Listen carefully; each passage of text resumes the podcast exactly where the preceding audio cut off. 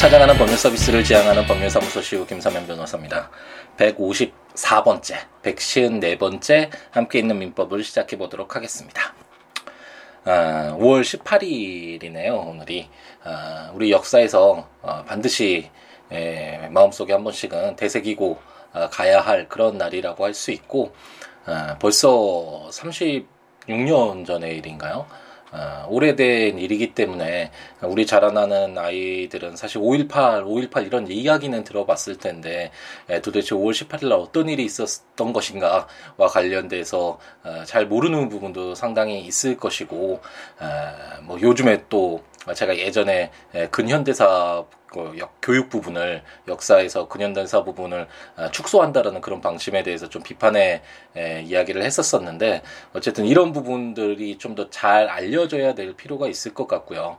아, 그런데 에, 사실상 음, 제가 어제 블로그에도 잠깐 글을 썼지만 어, 임을 위한 행진곡이라는 어, 그런 민중가요가 있거든요. 제가 어, 예전에 야 교사 활동할 때 에, 민중가요를 기타 치면서 이제 에, 노래 부르면서 또 술 한잔 하고 눈물 흘리던 그런 시절이 있었는데 에, 그때 뭐 어, 그렇게 많이 저는 좀 서정적인 민중가요 어, 전화카드 한 장이라든지 내 가슴에 하고픈 말 뭐 이런 어, 민중가요를 더 좋아했기 때문에 임을 위한 행진곡이나 아, 뭐 철의 노동자 이런 에, 민중가요는 그렇게 많이 부르지는 않았지만 어쨌든 그 5.18 아, 민주화 운동의 상징이라고 할수 어, 있겠죠. 굉장히 에, 좋은 노래고 어쨌든 이 임을 위한 행진곡을 5.18 민주화 아, 운동의 어떤 기념 아, 그 곡으로 지정을 하고 재창 모든 사람들이 함께 부르도록 할 것인가 문제와 관련돼서 아, 이렇게 좀 또 시끄럽게 에, 세상이 이렇게 좀 시끄러운 부분이 있는데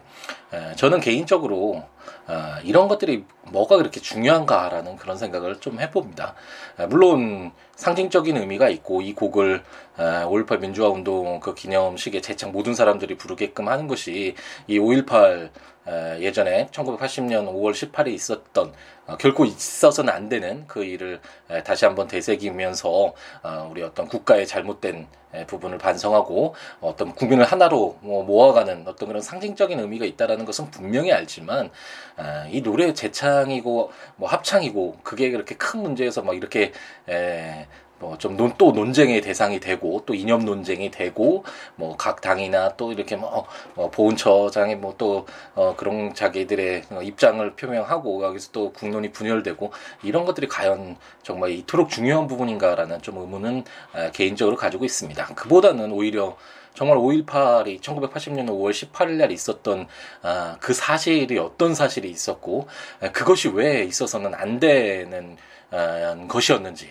그리고 앞으로 아, 그런 역사의 어떤 아, 잘못된 것들이 다시는 일어나지 않도록 어떻게 우리들이 어, 제대로 인식하고 제대로 알고 어, 대처를 해야 되는지 그런 부분과 관련돼서 좀 더 더 많이 알려주는 그런 노력들이 오히려 더 필요하지 않을까라는 그런 생각을 해보는데 기사를 보더라도 어, 뭐, 5.18의 어떤 의미, 그 사실관계, 그 역사적 교훈, 뭐 이런 내용들은 거의 찾아볼 수 없고, 뭐 임을 위한 행진곡 그 부분과 관련 돼서 또 청와대와 우리 리더죠. 이렇게 다툼만 좀 너무 부각되는 것 같아서 좀 아쉬운 부분이 있습니다. 국론이 또 이게 분열되잖아요. 하나로 좀 아, 모을 수 있는 그렇게 의미 있는 날임에도 불구하고 그런 부분이 좀 아쉽고, 아, 당연히 에, 물론 이런 어떤 야당의 이런 측면도 어, 좀 문제가 있어 보이지만 에, 어떤 우리 리더 부분 대통령이죠.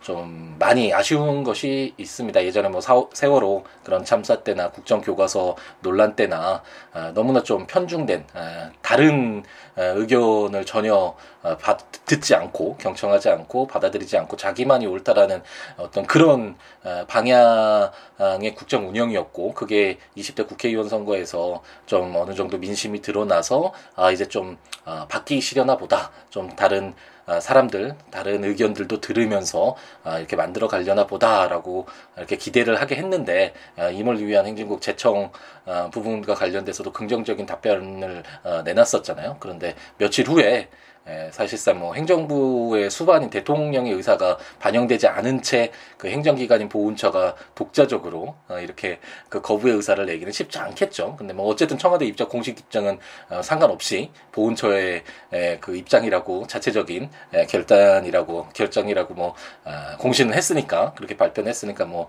그런가 보다 하긴 하지만 어, 결국 또 이렇게 하나로 모아가는 어, 그런 모습들이 여전히 이루어지지 않아서 아쉬운 부분이 조금 있습니다. 함께 있는 민법 어, 오늘 들으시는 분은 5월 18일 물론 많이 아시는 분은 더 많겠지만 아, 만약 어떤 날인지 정확히 모르시는 분은 한번 찾아서 어, 요즘에 정보들을 인터넷 통해서 많이 확인해 보실 수 있잖아요. 어, 그 의미를 좀 되새기고 다시는 어, 있어서는 안 되는 소수의 어, 군사 어, 권력들이 어, 어떤 국가 권력을 차지하기 위해서 국가라는 것이 제가 이제 함께 있는 헌법을 진행하면서도 국민 주권과 관련된 제1조도 설명을 드렸었지만 국민이 있고 나서 국가가 있는 거잖아요. 어, 국가라는 것은 이 지역, 이 공간 속에서 살아가고 있는 이 구성원들이 좀 더 행복해지기 위해서 존재하는 것인데 그 국가가 그 소수의 권력자들이 그 근본이 되는 국민들을 희생시키고 수많은 사람이 죽고 어, 다치고 어, 이런 것은 정말 있어서는 안 되겠죠. 도저히 에, 그에 대한 어, 책임을 분명히 묻고 어, 다시는 그런 일이 벌어지지 않도록 우리 국민이 정말 정확히 눈 정말 똑바로 뜨고 어, 잘하고 있는지 어, 그 어떤 우리 그 정치적인 리더들이 다 우리가 대리를 맡긴 거잖아요. 우리가 세금을 내고 다 급여를 지급하면서 일 좀 잘해라. 우리를 위해서 일 좀 잘해라라고 이렇게 대리를 맡긴 것일 뿐인데 대리인들이 잘 못하면 당연히 그 책임을 물어야 되는 거잖아요. 잘하고 있는지 못하고 있는지를 정확히 볼 수 있는 그런 계기가 되는 그런 날이었으면 하는 희망을 한번 가져봅니다.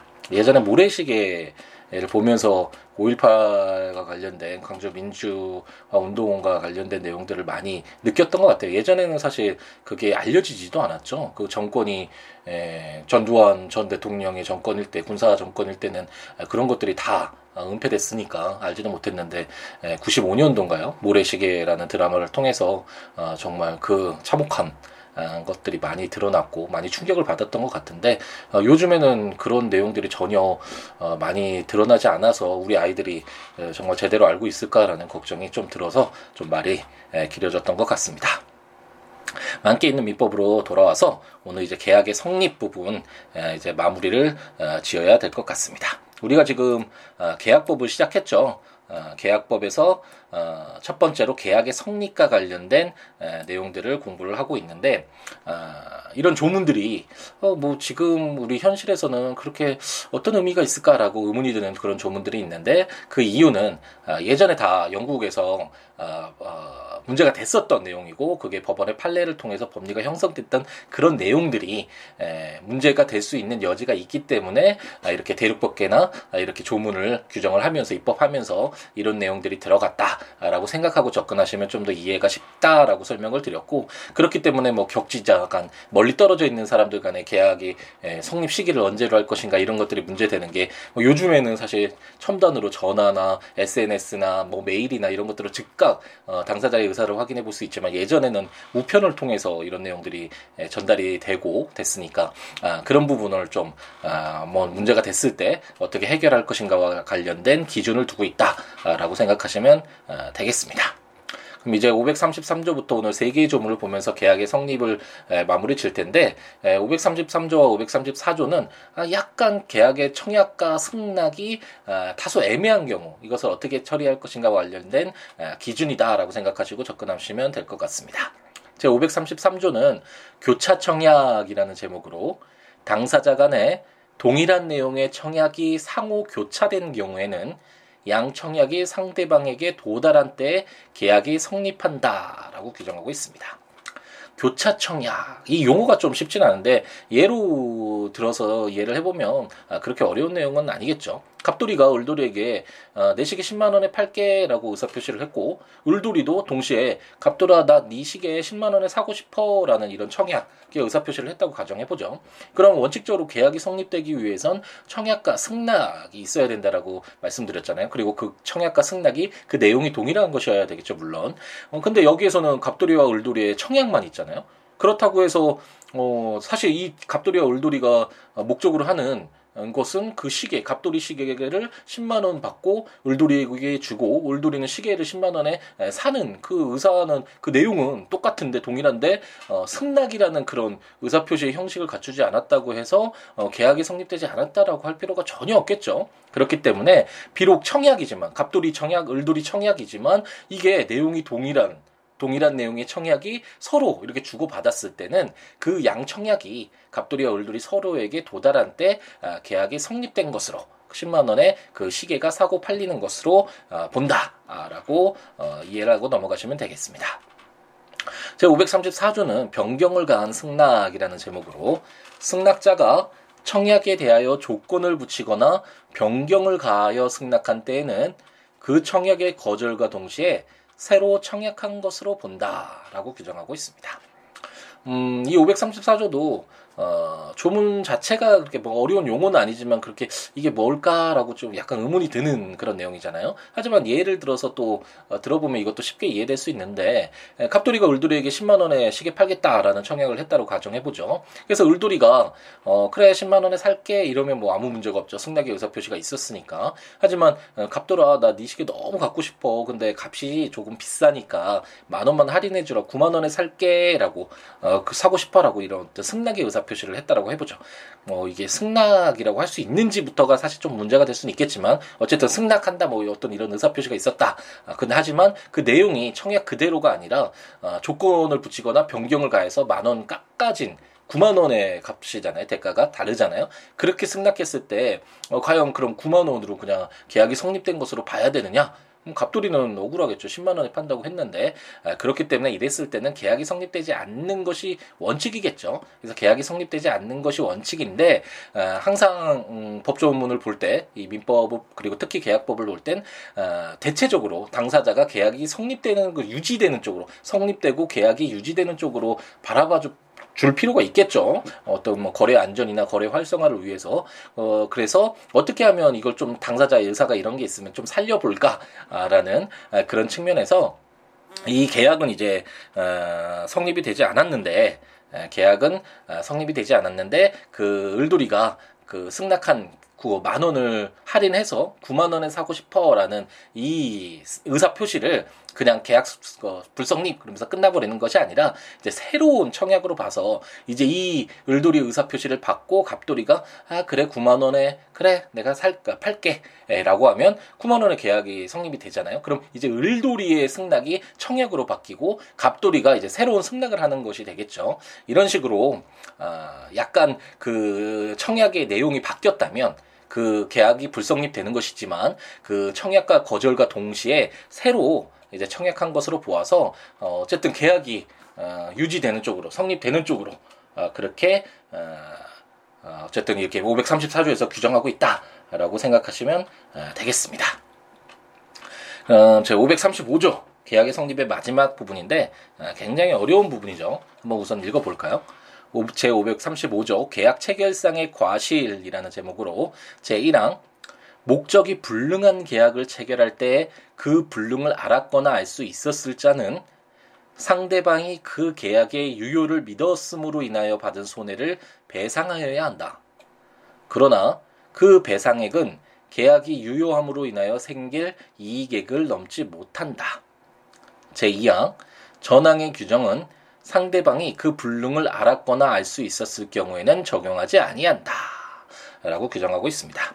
계약 체결상의 과실 부분 굉장히 중요한 부분이라고 할 수 있고 현실에서도 많이 문제가 될 수도 있겠죠. 근데 이게 어려운 내용은 사실 나중에 이제 불법 행위를 보면서 좀 자세하게 설명을 드릴 텐데 이제 계약 이 강로운 부분, 각직 부분에서 이제 계약이 끝나고 나서 사무관리 부당이득 불법 행위, 법으로 정해진 어떤 요건이 충족되면 채권 채무가 발생하는 법정 채권 관계라고 설명을 드렸잖아요. 그 불법 행위에서 이제 좀 자세하게 설명을 드릴 텐데 우리 민법에서 어떤 체계는 당사자가 어떤 잘못을 했을 때 계, 어, 계약의 당사자라고 해야 되나요? 그 당사자가 어떤 잘못을 했을 때 책임을 묻는 방법은 크게 채무 불이행 책임과 불법 행위 책임 두 가지가 있다고 생각을 하시면 됩니다. 어떤 계약 거래 관계가 있을 때 어 뭐 자신의 채무를 이행하지 않았을 때 채무 불이행 책임을 묻는 것. 이건 우리가 계약 총칙에서 계약 총론 부분 총칙 부분을 공부하면서 390조 부분 읽으면서 어 제가 설명을 많이 드렸죠. 계약의 효력 부분과 관련해서 굉장히 에 채권의 효력 부분이었죠. 굉장히 중요한 부분이고 어 대부분은 손해배상 책임을 묻는 것으로 어 이렇게 자기의 채권을 전부 받는다라고 설명을 드렸는데 이런 채무 불이행 책임과 어 계약 어떤 거래 관계 계약 관계가 있진 않 지만 어, 그 당사자가 어떤 잘못이 있었을 때 그걸 불법행위잖아요. 그런 어떤 불법행위가 있었을 때 책임을 묻는 이런 불법행위 책임 이렇게 두 가지가 큰 어, 축이라고 생각을 하시면 될 텐데 어, 이런 어, 계약 체결상의 가실 535조나 아니면 이제 나중에 매매와 관련돼서 담보 책임 이런 어, 내용들이 두 가지 정도는 어, 이 성격을 어떻게 볼 것인가 이걸 불법행위 쪽으로 볼 것인가 채무 불이행 책임 쪽으로 볼 것인가 아니면 독자적인 어, 책임으로 볼 것인가 뭐 이런 여러 가지 사실 학설의 논란, 논란이 있고 어, 판례도 어, 정확하게 이와 관련해서 성격을 어, 규정해 주지는 않고 있기 때문에 다소 약간 에, 좀 어, 어려운 부분이 있는데 어, 이제 공부를 어, 좀 깊이 하셔야 되는 분들은 어, 이 내용들을 이제 뭐 판례도 한번 찾아보시고 교과서도 한번 찾아보시면서 어, 좀 더 깊이 공부를 하셔야 될 것이지만 아, 함께 있는 민법은 우리 에, 그 함께 있는 민법의 취지에 따라서 너무 깊게 들어가지는 않을 것이고요. 예를 들어서 그냥 가볍게 이해하고 한번 에, 넘어가 보도록 하겠습니다. 갑돌이가 강화도 외포리에 이제 자기 소유 건물이 하나 있었는데 을돌이에게 이제 팔 생각이 있었죠. 그래서 아, 사자 팔자 뭐 이런 얘기가 서로 주고받고 있었는데 어 100년 만에 폭우가 내려서 이제 그 건물이 더 이상 어, 사용될 수 없는 상태가 되었다고 한번 가정해 보죠. 하지만 이런 내용에 대해서 을돌이는 전혀 모르는 상태에서 아 그 건물을 어떻게 바꾸면 좋을까라고 하면서 뭐 인테리어 막 준비를 하고 막 여러 가지 부대 비용이 좀 들었다고 한번 가정을 해보겠습니다. 근데 갑돌이가 이런 사정 다 알고 있으면서도 을돌이와 이제 건물에 대해서 매매 계약을 체결했다. 라고 한다면 건물이 더 이상 존재하지 않잖아요. 그래서 계약의 목적이 불능한데 더 이상 그 건물이 새로 생겨날 수 없으니까 불능한 계약 체결했을 때 어, 계약은 무효다라고 해서 그냥 끝내버리면 뭐 명쾌할 수는 있지만 을돌이는 그 계약이 유효할 것이라고 믿고 어, 자기가 어, 투자를 했잖아요. 돈을 썼는데 그럼 이 피해는 누가 사실상 메꾸어 줘야 되느냐? 라는 것이 문제될 수 있겠죠. 그렇기 때문에 535조는 이와처럼 목적이 불능한 계약, 아예 계약 체결할 당시부터 아, 목적이 불능한 계약을 할 때 그 상대방이 을돌이가 계약이 유효할 것으로 믿고 어, 투자한 그 손해, 어, 투자한 돈에 대한 그 손해 부분, 막 인테리어나 뭐 여러 가지 그 건물을 사서 어떻게 할 것인가와 관련된 그런 손해를 어, 갑돌이가 배상해야 된다라고 규정하고 있다라고 어, 이해하고 넘어가시면 간단하게 좀 쉽게 이해하고 어, 넘어가면 될 듯합니다. 만약 을돌이가 이 더 이상 건물을 매수할 수 없다라는 거 알면서 이렇게 세, 뭐 매매 계약 체결했다면 뭐 그런 손해를 에, 물을 수 있는 권리를 줄 필요는 없겠죠. 아, 그렇게 계약 체결성의 가실 부분을 그 정도로 아, 가볍게 이해하고 넘어가 보도록 하겠습니다. 네, 그럼 이제 다음 시간부터는 아마도 계약의 효력 536조. 그 우리가 채권 총론 공부했을 때도 채권의 효력 부분이 굉장히 중요하다 그랬잖아요. 몸통이잖아요. 어떤 건지, 그 채권이 어떤 건지, 그럼 계약은 어떤 건지, 어떤 효력을 지니는지를 아는 것은 뭐 가장 중요한 부분이라고 할 수 있고, 아, 그와 관련된 내용을 다음 시간부터 음, 읽어보도록 하겠습니다. 어, 지금 조문들을 최대한 좀 천천히 그리고 문맥 에 따라서 그 의미별로 이렇게 나눠서 읽어드리고는 있는데 조문들 한 번씩 보시면서 어, 들으시면 좋으니까 국가법령정보센터 인터넷에서 민법 치셔서 해당 조문들 어, 보시면서 어, 들으셔도 좋을 것 같고 제가 전자책으로 이제 함께 있는 민법 어, 민법 총칙 물권편 채권 종론 채권 강론 친족편 상속편까지 모두 발간을 했으니까 어, 구입하셔서 해당 조문과 설명들 어, 들으시면서 어, 보시면서 어, 들으셔도 좋을 것 함께 있는 민법 들으셔도 좋을 것 같고 제 블로그 siwo.net siwoolaw.net에 조문과 설명들 한 조문씩 올리고 있으니까 아, 참고하셔도 좋을 것 같습니다. 그 외에 어떠한 내용이라도 좋으니까요. 어, 요즘 함께 있는 헌법과 함께 있는 형법 아, 어떤 아, 기본적인 우리나라 우리나라뿐만 아니라 어떤 법률 시스템에서 어, 국가의 통치 구조와 기본권을 갖고 있는 헌법 부분 어, 그리고 개인들 간의 아, 사적인 관계 기준법이라고 할 수 있는 민법 그리고 국가가 어, 어떤 당사자로 등장하는 공법의 대표적인 것이라고 할 수 있는 형법. 이게 큰 세 개의 축이죠. 여기서 이제 막 특별법 여러 가지가 뻗어 나가겠지만 가지가지. 어쨌든 이 세 가지의 법률을 알면 법을 알면 어느 정도 어, 이제 다른 법률을 이해할 때 법과 조금씩 친해질 수 있는 이렇게 전체를 아우를 수 있는 그런 시각을 좀 가질 수 있으니까 어, 제가 어, 그런 이제 하겠다 전자책도 발간을 하고 강의도 하겠다라고 설명드렸는데 이제 좀 시작을 했으니까요. 월요일은 아마도 헌법 그리고 수요일은 민법 금요일은 어, 형법. 근데 민, 어, 민법은 처음 제가 했을 때처럼 이런 처음에 그 포맷 그대로 유지하면서 제가 하고 싶은 얘기를 좀 하면서 이렇게 진행을 하겠고 헌법과 형법은 그 법률만 아, 좀 집중적으로 해서 아, 짧은 시간 안에 잘 어, 이행이 되진 않던데 5분에서 10분 사이에 법률만 딱 집약해서 핵심적인 내용만 그렇게 해서 아, 빨리빨리 녹음하고 아, 그렇게 좀 법률을 이해하고 싶으신 분들에게 좀 더 효과적으로 어, 전달하기 위해서 아, 그런 내용을 이제 시작을 했으니까 관심 있으신 분들은 함께 있는 헌법과 함께 있는 형법도 어, 들어보시면 좋을 것 같고요. 어쨌든 뭐 이 모든 법률뿐만 아니라 뭐 여러 가지 내용도 어떤 내용이라도 좋으니까 어, siwo.net 또는 siwobooks.com s i w o o b o k s.com 오셔서 블로그에 오시거나 026959-9970 전화 주시거나 siwo 골뱅이 gmail.com 메일, 어, 메일 주시거나 트위터나 페이스북에 siwo 오셔서 어떤 이야기라도 남겨주시면 아, 좋은 이야기 서로 주고받으면서 함께하는 즐거움 아, 누릴 수 있을 것 같다는 생각을 가져봅니다. 그럼 다음 목 수요일이 되겠죠. 다음 주 목 수요일에 아, 이제 계약의 효력과 관련된 조문을 가지고 찾아뵙도록 하겠습니다. 오늘 하루도 행복 가득하게 채우시기 바랍니다. 감사합니다.